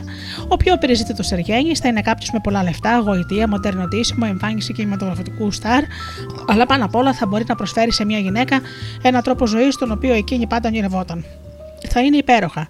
Βέβαια, αν είναι και όμορφος σαν ηθοποιός, αλλά αυτό δεν αποτελεί το μεγαλύτερο πλεονέκτημά του για τις γυναίκες. Αν είναι φαλακρός και όχι ιδιαίτερα όμορφος, αλλά είναι εγωιτευτικό άντρας και διαθέτει μεγάλη οικονομική άνεση, αυτό θα πληρώσει τις ελάχιστες τις ελλείψεις στην εξωτερική του εμφάνιση. Από την άλλη, η πιο περιζήτητη ανήπαντρη κοπέλα θα πρέπει να έχει καμπύλες και όλα τα σωστά μέρη, υπέροχα μαλλιά, δόντια λευκά σαν μαργαριτάρια, να μοιάζει με μοντέλο, σε διαφήμιση μπύρας και έπειτα να διαθέτει τη σωστή προσωπικότητα και χαρακτήρα. Δεν χρειάζεται να είναι πλούσια. Αν είναι χυμώδης και της αρέσει το σεξ, τότε κυριολεκτικά τον έχει κερδίσει. Γι' αυτό σας λέω πως ο άντρας έχει την τάση να είναι πολύ πιο ρομαντικός. Η καρδιά και η ψυχή του εστιάζονται στις σωματικές και κοινωνικές ικανοποιήσεις που μπορεί να του προσφέρει μια γυναίκα. Εκείνη πάλι δίνει σημασία εξίσου συχνά στα υλικά ωφέλη που πρέπει να αποκομίσει από αυτόν καθώς και τα προσωπικά της συναισθήματα για αυτόν. Είναι πρακτική. Ενώ ο άντρας είναι ονειροπόλο. Θέλω να τονίσω ότι δεν επικρίνω τις γυναίκες για όλα αυτά. Τις αποδέχομαι ως πραγματικότητα χωρίς να επιφέρω καμία κρίση. Ούτε υποστηρίζω ότι οι άντρες παραμένουν πάντα πιο ρομαντικοί από τις γυναίκες. Στην πραγματικότητα, μετά τον πείνα του μέλητος, συχνά χάνουν μεγάλο μέρος του ρομαντισμού τους, ενώ οι γυναίκες τότε τον αποκτούν η κατάσταση αντιστρέφεται.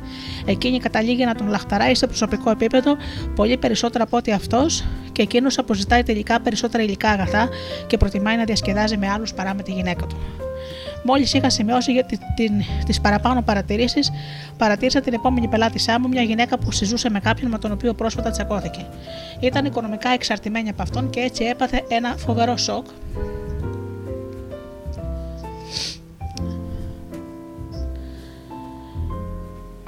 όταν τη ζήτησε να μαζέψει τα πράγματά της και να φύγει από το σπίτι του. Η πελάτησέ μου ήταν σε θέση να χειριστεί αυτή την ευνίδια καταστροφή και διέθετε κάποιες οικονομίες για τις οποίες θα μπορούσε να επιζήσει στη διάρκεια αυτής της προσωρινής δοκιμασίας. Ωστόσο, μου τόνισε, χωρίς να τη ρωτήσω, ότι τώρα μπορούσε να καταλάβει γιατί οι γυναίκες ήθελαν να είναι σύζυγοι και όχι ερωμένες. Όπως έθεσε, δεν υπάρχει καμιά προσπάθεια, καμιά προστασία για τη γυναίκα αν χωρίσει από έναν άντρα.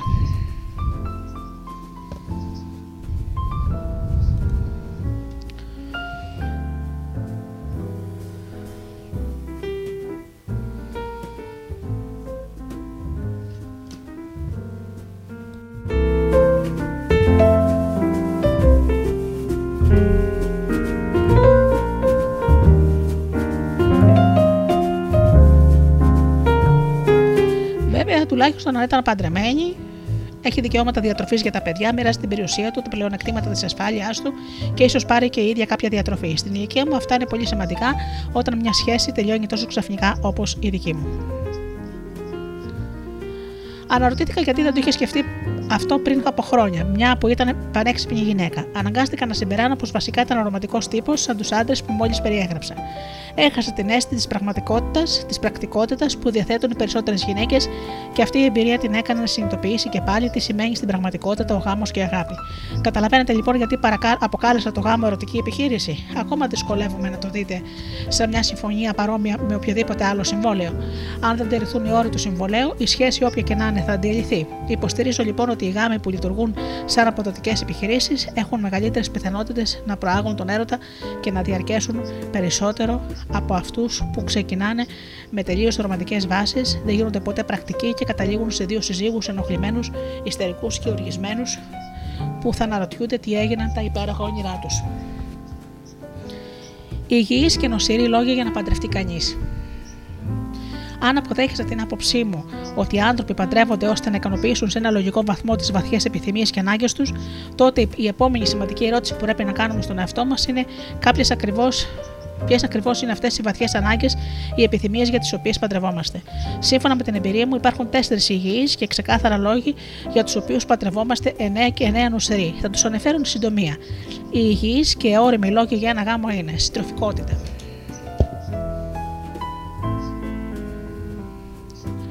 Ένας σύντροφος πρέπει να είναι ο καλύτερος σύντροφός σας.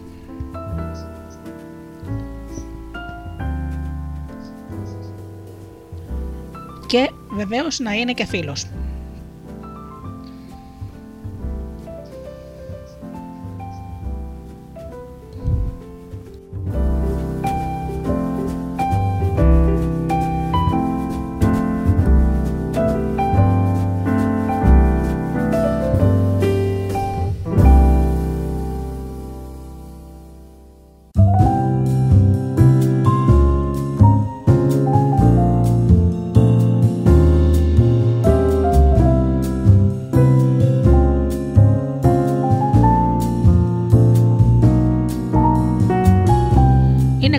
Μπορείτε να μείνετε ευχαρίστως μόνοι του μαζί, μόνοι μαζί του για να ατελείωτε ώρες. Είναι κάποιος με τον οποίο αισθάνεστε τόσο άνετα όσο και για τις παντόφλες σας. Γιατί να θέλει κανείς να καταλήψει ένα τέτοιο άτομο και να το αφήσει να μπαινοβγαίνει στη ζωή του χωρίς να προσπαθήσει να το κρατήσει για πάντα κοντά του; Όταν έχετε ένα καλό φίλο, κάνετε ό,τι μπορείτε για να καλλιεργήσετε τη φιλία σας και να βρίσκεστε μαζί του όσο περισσότερο γίνεται ασφαλής και βολική σεξουαλική ζωή. Δεν πρέπει να δοκιμάσετε, να αποδοκιμάσετε αυτό το λόγο. Πρόκειται για ένα από τα σημαντικότερα πλεονεκτήματα μιας ερωτικής σχέσης, το οποίο δεν το βρίσκει κανείς συχνά σε άλλες σχέσεις. Η σεξουαλική ικανοποίηση είναι ένα απόσπαστο κομμάτι της ζωής μας, ακόμα και στις δεκαετίες του 80 και του 90. Οι περισσότεροι άνθρωποι παντρεύονται με την απόλυτη πεποίθηση πως οι σχέσεις τους θα τους προσφέρει ευχάριστο και ικανοποιητικό σεξ. Είναι σχεδόν σίγουρο πως η απουσία σεξουαλικής ικανοποίησης θα έχει ως αποτέλεσμα τη δημιουργία μεγάλου άγχους. Αν τηρήσετε τους γαμίλιου όρκους σας και είστε πιστοί και οι δυο σας, ποτέ δεν θα προκύψει το πρόβλημα των αφροδισίων νοσημάτων στην εποχή του έρπη των γεννητικών οργάνων, μια αρρώστια για την οποία δεν έχει ανακαλυφθεί καμιά θεραπεία και ποιος θέλει μια σεξουαλική ζωή με μια σειρά από εραστές που πιθανόν να μεταδώσουν μια τέτοια ασθένεια. Μια ασφαλής και υγιής σεξουαλική ζωή είναι επίσης πολύ πιο εφικτή για ένα ζευγάρι που είναι παντρεμένο και λύνει σεξουαλικά προβλήματα παρά με άτομα που αλλάζουν ερωτικούς συντρόφους για κάθε λίγες μέρες ή μήνες. Χρειάζεται χρόνος για να εναρμονιστούμε το σεξουαλικό μας στυλ. Μόλις όμως εξηγήσουμε τις προτιμήσεις μας και οι σύντροφοί μας τις συνηθίσουν, έχουμε δημιουργήσει μια κατάσταση στην οποία αισθανόμαστε άνετα με τον τρόπο που κάνουμε έρωτα με τον σύντροφό μας. Διαφορετικές κοινωνίες και ακόμα, και ακόμα σύγχρονες κυβερνήσεις έχουν αποπειραθεί να τροποποιήσουν την παραδοσιακή δομή της οικογένειας. Οι Κινέζοι σε κάποιες χαρακτηριστικές περιπτώσεις σχημάτισαν κοινοβιακές ρυθμίσεις για την ανατροφή των παιδιών, ενώ οι Ισραηλοί έχουν τα κυμπούτς. Από όσα έχω διαβάσει για αυτό το θέμα, πιστεύω πως αυτές οι μυθόδοι δεν αποτελούν σημαντικές βελτιώσεις σε σχέσεις με τον παραδοσιακό τρόπο που μεγαλώνουμε τα παιδιά.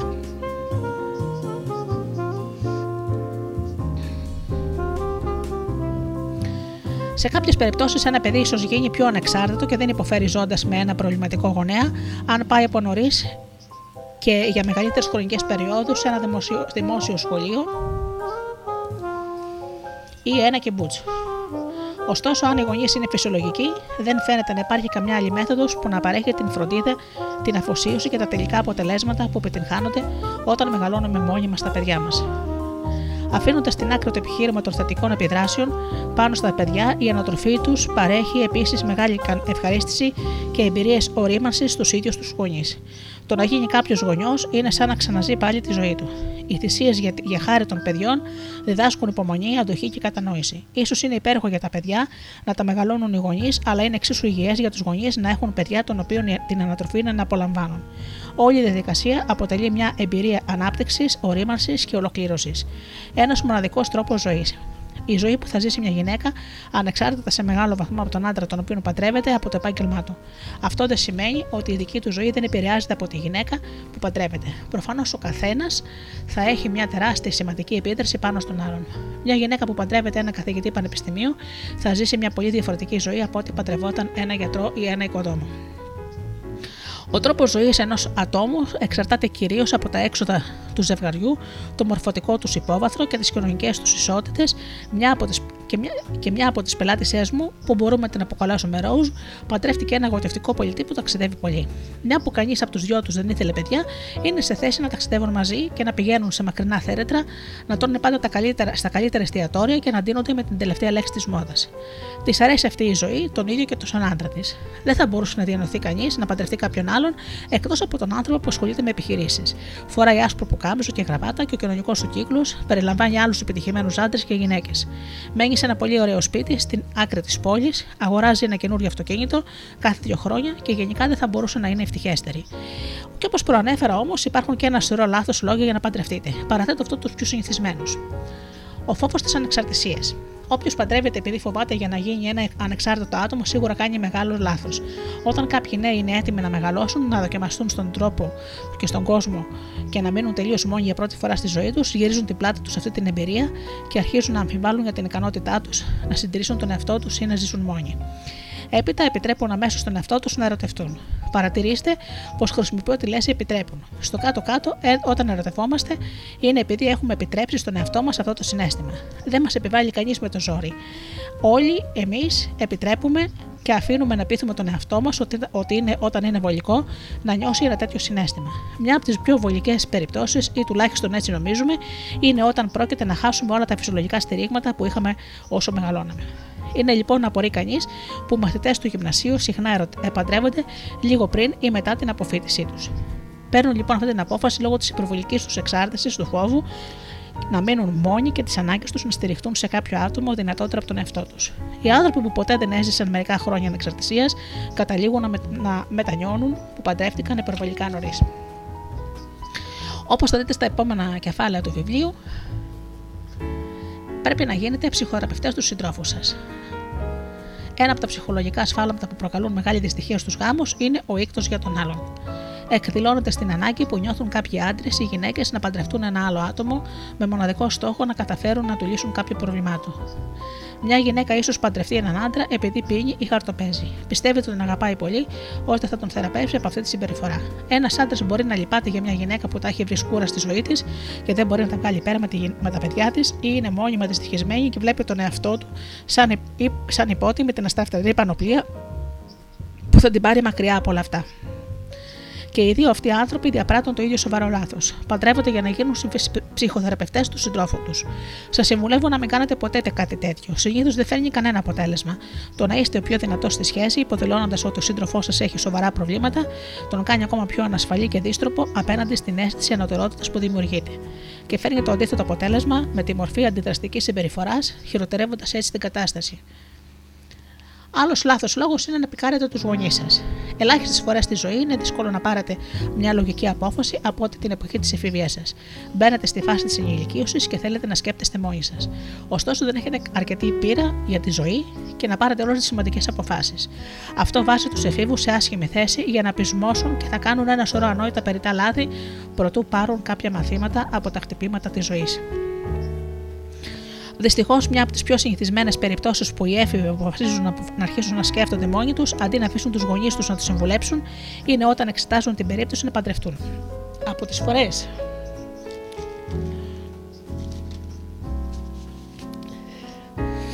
που θα απορρίψουν τις γονικές συμβουλές, αυτή είναι ίσως η χειρότερη. Οι γονείς κάνουν ένα σωρό λάθη και ένα σωρό πράγματα και είμαι ο πρώτος που το παραδέχομαι αυτό.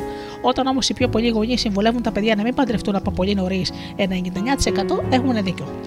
Ωστόσο, επειδή οι έφηβοι πρέπει να δείξουν στον εαυτό τους και στον κόσμο ότι είναι πια ικανοί να σκέφτονται χωρίς γονική καθοδήγηση, συχνά πεισμώνουν και παντρεύονται μόνο και μόνο για να αποδείξουν πω μπορεί να το κάνουν.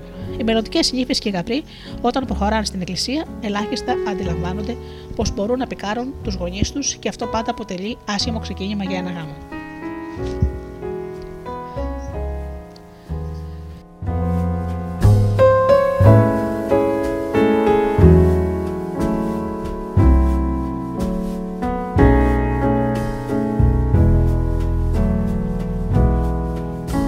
Επίσης, λάθος λόγος είναι ο φόβος ότι θα μείνετε ανήπαντροι. Οι άνθρωποι συχνά ε, ενεργούν παράτομα όταν βρίσκονται υπό την εμπειρία φόβου. Αυτό που νομίζουν πως θα τους παρουσιαστούν ελάχιστες ευκαιρίες για να παντρευτούν, ίσως φοβούνται τόσο πολύ ότι θα μείνουν για πάντα ανήπαντροι, ώστε δέχονται την πρώτη πρόταση γάμου που τους γίνεται χωρίς να εξετάσουν την αξία της. Όταν θέλουν απελπισμένα να παντρευτούν οι άνθρωποι, αρπάζονται από το τίποτα και παντρεύονται τον πρώτο άνθρωπο που θα τους δώσει από το στίγμα της εργένικης, που θα τους σώσει από το στίγμα της εργένικη ζωής. Μια από τις πελάτησέ μου μου είχε πει: Θα είχα παντρευτεί όποιον μου έκανε πρόταση γάμου. Πίστευα πως ήμουν τόσο ανάξια, ώστε θεωρούσα τον εαυτό μου τυχερό αν δεχόμουν την οποιαδήποτε πρόταση γάμου, πόσο μάλλον μια πρόταση από την οποία λαχταρούσα. Περιτώ να πω ότι ο γάμος της υπήρξε δυστυχισμένος και τελικά χώρισε. Είχε παντρευτεί κάποιον, τον οποίο, να σκεφτόταν λογικά, ποτέ δεν θα θεωρούσε κατάλληλο για σύντροφο. Η κοινωνική πίεση είναι ένας άλλος λόγος που οι νέοι συχνά αισθάνονται άσχημα αν δεν παντρευτούν και θεωρείται αποτυχία εκ μέρους τους το να μην είναι αρκετά ελκυστικοί ή ενδιαφέροντες ώστε να προσελκύσουν ένα σύντροφο. Όταν όλοι γύρω τους προχωράνε στην εκκλησία από τους ήχους του, γαμβι, του γαμήλιου εμβατηρίου και αυτοί εξακολουθούν να ζουν ως εργένητε, τους περνάει από το μυαλό η σκέψη πως ο κόσμος πιθανώς να αναρωτιέται τι δεν πάει καλά μαζί τους. Τους διαφεύγει παντελώς η συνειδητοποίηση πως είναι απολύτως όριμο να μην παντρευτεί κανείς από τόσο πολύ νέος ή ακόμα να μην παντρευτεί καθόλου. Επειδή είστε ερωτευμένοι. Ποτέ δεν θα ξεχάσω ένα νερό που έκανα ψυχοθεραπεία, ο οποίος σκεφτόταν να παντρευτεί για τρίτη φορά και δεν ήταν ούτε 28 χρονών. Δεν μπορούσα να καταλάβω πώς ήταν δυνατόν να μπαινοβγαίνει με τόση ευκολία στις σχέσεις. Από τις περιττέρω συζητήσεις μας, συμπέρανε ότι είχε την παράλογη εντύπωση πως όταν ερωτευόταν μια γυναίκα έπρεπε να την παντρευτεί. Ο έρωτας δεν είναι το συγκλονιστικό αίσθημα. Το, το συγκλονιστικό συνέστημα στο οποίο μας έχουν κάνει να πιστεύουμε τα ρομαντικά μυθιστορήματα και τα τραγούδια, δεν λέω, πρόκειται για ένα έντονο συνέστημα, αλλά εμείς πείθουμε τους εαυτούς μας να το νιώσουμε, όπως μπορούμε επίσης να πείσουμε τους εαυτούς μας να το ξεπεράσουμε. Η αγάπη μπορεί να είναι τυφλή, αλλά δεν είναι το ισχυρό συνέστημα που βιώνουμε. Μπορούμε να ελέγξουμε και να πάψουμε να είμαστε ερωτευμένοι αν το πάρουμε απόφαση. Για να ξεπήγεται από ένα δυστυχισμένο σπιτικό. Άλλος λάθος λόγος. Ένας από τους θλιβερότερους λόγους για να παντρευτείτε είναι όχι γιατί σας έλκει κάποιο άτομο, αλλά επειδή σας αποθεί κάποιο άλλο. Ένας νερό ή μια κοπέλα που δεν αντέχουν τη ζωή στο σπίτι συχνά προσελκύονται από την ιδέα του γάμου τόσο έντονα, ώστε κυριολεκτικά ο καθένας μπορεί να ικανοποιήσει αυτή τους την ανάγκη. Ειδικά τα κορίτσια έχουν τάση να χρησιμοποιούν το γάμο σαν έξοδο φυγής από ένα δυστυχισμένο σπιτικό. Καμιά φορά το ίδιο κάνουν και τα αγόρια. Πολύ συχνά οι νεαροί επιδίδονται σε περιπετειώδεις και παίρνουν δρόμους, καταντάσσονται στο στρατό ή κάνουν οτοστόπι για να ταξιδεύουν όλη τη χώρα. Μπορώ να εκτιμήσω απόλυτα την ανάγκη των νέων ανθρώπων να ξεφύγουν από τις φωνακλάδες γονείς, πατέρες που μαθούν ή κακοποιούν γκρινιάρε και απαιτητικές μητέρες.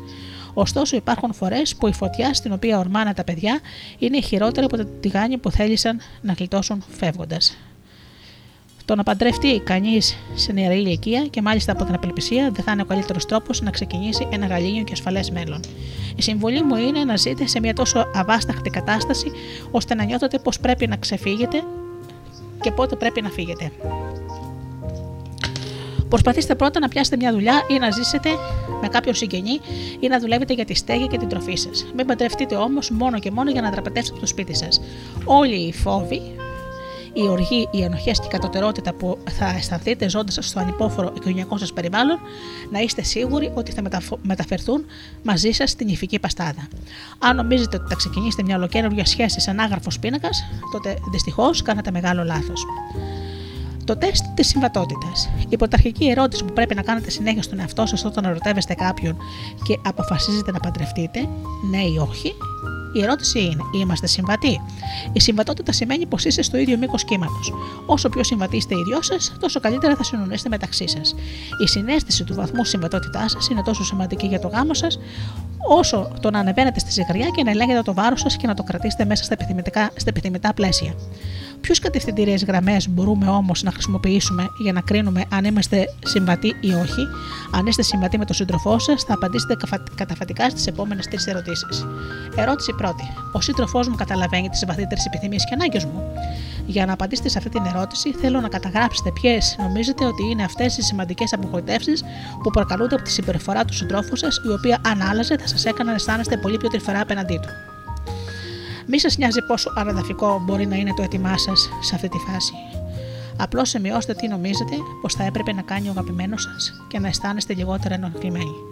Το σκεπτικό πίσω από αυτή την κίνηση είναι φυσικά να διορθώσετε κάποια αρνητικά συναισθήματα μεταξύ σας. Αν ο σύντροφός σας γνωρίζει ποιες είναι οι βαθύτερες επιθυμίες και ανάγκες σας και μπορεί να τις ικανοποιήσει, τότε προφανώς έχετε περισσότερη διάθεση να τον αγαπάτε παρά να είστε απογοητευμένοι από αυτόν. Ερώτηση 2. Ο σύντροφός μου έχει τη δυνατότητα να ικανοποιήσει τις βαθύτερες επιθυμίες και ανάγκες μου. Κάποιοι άνθρωποι που δεν είναι συμβατοί αδυνατούν τελείως να ευχαριστήσουν τους συντρόφους τους με κάποιο ουσιαστικό τρόπο επειδή δεν διαθέτουν τα προσόντα. Αν μια γυναίκα έχει πολλά καλλιτεχνικά ενδιαφέροντα, της αρέσει να επισκέπτεται γκαλερί, πηγαίνει στην όπερα, γεμίζει το σπίτι της ελαιογραφίε και το πιο πιθανό είναι ότι δεν αισθάνεται ευτυχισμένη αν έχει παντρευτεί κάποιον άντρα που ρίχνει βελάκια στο μπαρ της γειτονιάς κάθε Παρασκευή βράδυ και που το ράσει κάθε Σάββατο απόγευμα να βλέπει ποδόσφαιρο. Αυτοί οι άνθρωποι δεν πρόκειται ποτέ να τα πάνε καλά. Όχι επειδή εκείνος δεν είναι, αυτός είναι αντιπαθητικό ή επειδή μισιούνται, αλλά γιατί τα ενδιαφέροντά τους είναι πολύ διαφορετικά. Εκείνος μπορεί να μην έχει δυνατότητα να οικονομήσει τις βαθιές επιθυμίες της και ανάγκες της στον βαθμό που θα την κάνει ευτυχισμένη. Ερώτηση 3. Ο σύντροφός μου είναι πρόθυμος να ικανοποιήσει τις βαθύτερες επιθυμίες και ανάγκες μου. Μόνο και μόνο επειδή ο αγαπημένος σας ξέρει τι θα κάνει, ξέρετε τι σας κάνει ευτυχισμένου και έχετε τη δυνατότητα να ικανοποιήσετε τις επιθυμίες και τις ανάγκες σας, αυτό δεν σημαίνει απαραίτητα ότι στην πραγματικότητα θα θέλει να κάνει τις προσπάθειες που απαιτούνται. Ένας άντρας που ανέφερε, μου ανέφερε πρόσφατα πως αντιλαμβανόταν πλήρως τι περίμενε η γυναίκα του από αυτόν και ήξερε πως θα είχε κάθε δυνατότητα να γίνει το είδος του συζύγου που θυμούσε εκείνη. Μα δεν τον ευχαριστούσε πλέον να είναι έτσι, άρα έπρεπε να απαντήσει αρνητικά σε αυτή την τρίτη ερώτηση. Και όπως ανέφερα προηγουμένως, ο σύντροφός σας είναι συμβατός μαζί σας. Αν μπορεί να απαντήσει με ένα ναι σε αυτές τις τρεις ερωτήσεις, έστω και μια αρνητική απάντηση, σημαίνει ότι υπάρχει ένας βαθμός ασυμβατότητας που θα σας προκαλέσει προβλήματα και θα σας συμβούλευα να μην παντρευτείτε, ώσπου αυτές οι αρνητικές απαντήσεις να γίνουν καταφατικές. Αν είστε παντρεμένοι, θα σας παρότερα να ξεκαθαρίσετε οπωσδήποτε κάποια σημεία που σας απογοητεύουν και να εξελίψετε όσο μπορείτε περισσότερα από όλα αυτά που μπορείτε.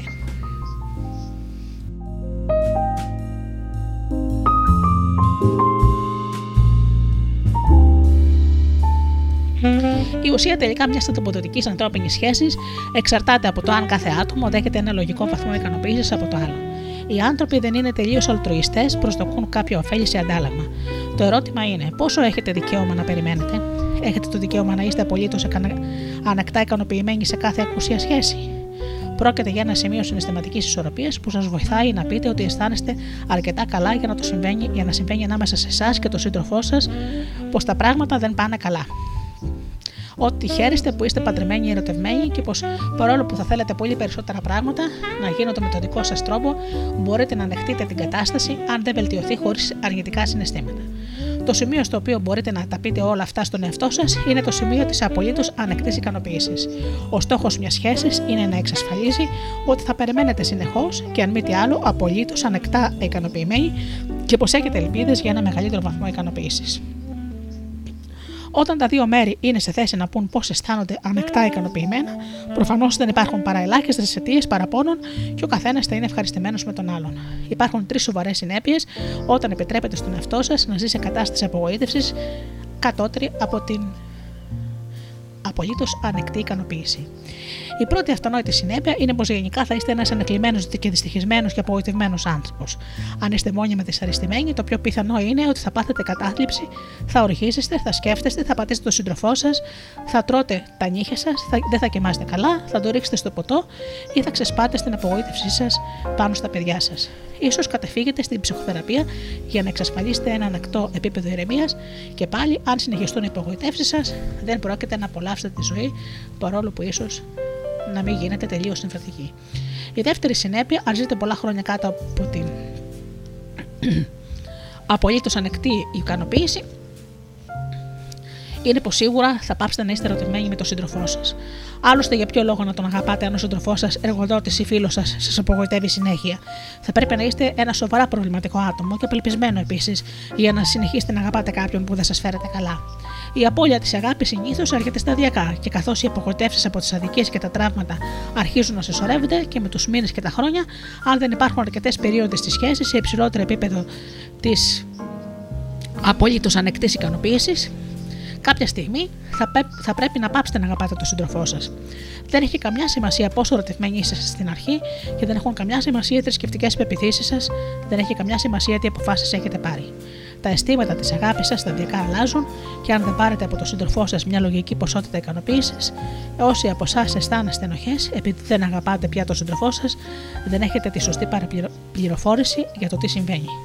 Δεν είναι κακό να πάψετε να είστε ερωτευμένοι. Δεν χρειάζεται να αισθάνεστε ενοχέ που απορρίπτονται τους άλλους επειδή σας παραμελούν και απλώς φέρεστε με ένα φυσιολογικό και μη υγιή τρόπο. Η τρίτη συνέπεια όταν ζείτε για πολλά χρόνια κάτω από το επίπεδο της ε, απολύτως ανεκτή ικανοποίηση είναι πως κάποια στιγμή θα πάψετε να ενδιαφέρεστε για την ίδια τη σχέση. Όταν αυτό συμβαίνει σε μια δουλειά, λέτε στο αφεντικό σας να πάρει τη δουλειά του και να την κρατήσει. Με το γάμο φτάνετε στο συμπέρασμα ότι όλη αυτή η ιστορία δεν αξίζει τελικά τον κόπο. Έχετε χάσει κάθε συνέστημα και λέτε: Δεν είμαι υποχρεωμένος να ζω με άλλο τρόπο. Και εδώ επίσης πάρα πολλοί άνθρωποι έχουν την τάση να αισθάνονται ενοχές επειδή αποφασίζουν να δώσουν τέλος σε ένα γάμο αλλά και πάλι για τους ίδιους λόγους που δεν χρειάζεται να έχουν τύψεις επειδή δεν είναι πια ερωτευμένοι, δεν πρέπει να έχουν ενοχές που διαλύει το γάμος τους. Όταν ένας γάμος δεν πάει καλά και εσείς δεν αλλάζετε, είναι καθήκον σας να κάνετε κάτι γι' αυτό. Θυμηθείτε πως βρίσκεστε σε αυτό το γάμο όχι για χάρη του άλλου ατόμου, αλλά για το δικό σας το καλό.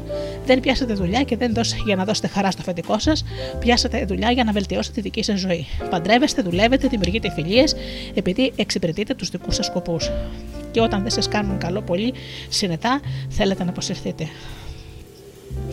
Αν ένας γάμος είναι για εσά χάσιμο χρόνο, σας δημιουργεί δυσκολίες και σας δεν σας προσφέρει πλέον καμιά ικανοποίηση. Τότε είναι πολύ πιθανό να σκεφτείτε να δώσετε τέλος σε αυτό το γάμο. Και πολύ δικαιολογημένα. Δεν κάνατε χάρη σε κανέναν όταν θυσιάζεστε για την ευτυχία κάποιου άλλου, ενώ ταυτόχρονα να νιώθετε δυστυχισμένοι. Απέναντία τους κάνετε πολύ κακό, επειδή καταλήγετε να τους κακομαθαίνετε, να συγχύζεστε και τελικά να αγανακτείτε μαζί τους. Και έπειτα μια ωραία μέρα μαζεύετε τα μπουγαλάκια σας και φεύγετε. Αν στα αλήθεια ενδιαφέρεστε τόσο πολύ για κάποια σχέση, μάθετε κατά καιρούς να την ανατρέπετε και να εκπαιδεύετε τους ανθρώπους γύρω σας για να μην σας κάνουν να τους μισείτε. Αποδεχτείτε το γεγονός ότι μια σχέση είναι ευτυχισμένη επειδή και τα δύο άτομα είναι ικανοποιημένα σε λογικό βαθμό. Όταν δεν είναι, τότε αποτελεί καθήκον και ηθική υποχρέωση του ατόμου που αισθάνεται τη μεγαλύτερη απογοήτευση να κάνει κάτι για να εξαλείψει τα δεσάρεστα χαρακτηριστικά της κατάστασης. Αυτός είναι ο στόχος της σχέσης. Να νιώσετε αρκετά ικανοποιημένοι ώστε να μην θέλετε να την τερματίσετε. Ή για να το πούμε πιο πρακτικά, αν οθήσετε το άλλο άτομο να σας κάνει επαναλημμένα την ίδια χάρη μετά, τη μία χάρη μετά την άλλη, ώσπου να είστε σε θέση να πείτε στον εαυτό σας ότι νιώθετε ανεκτά ικανοποιημένοι.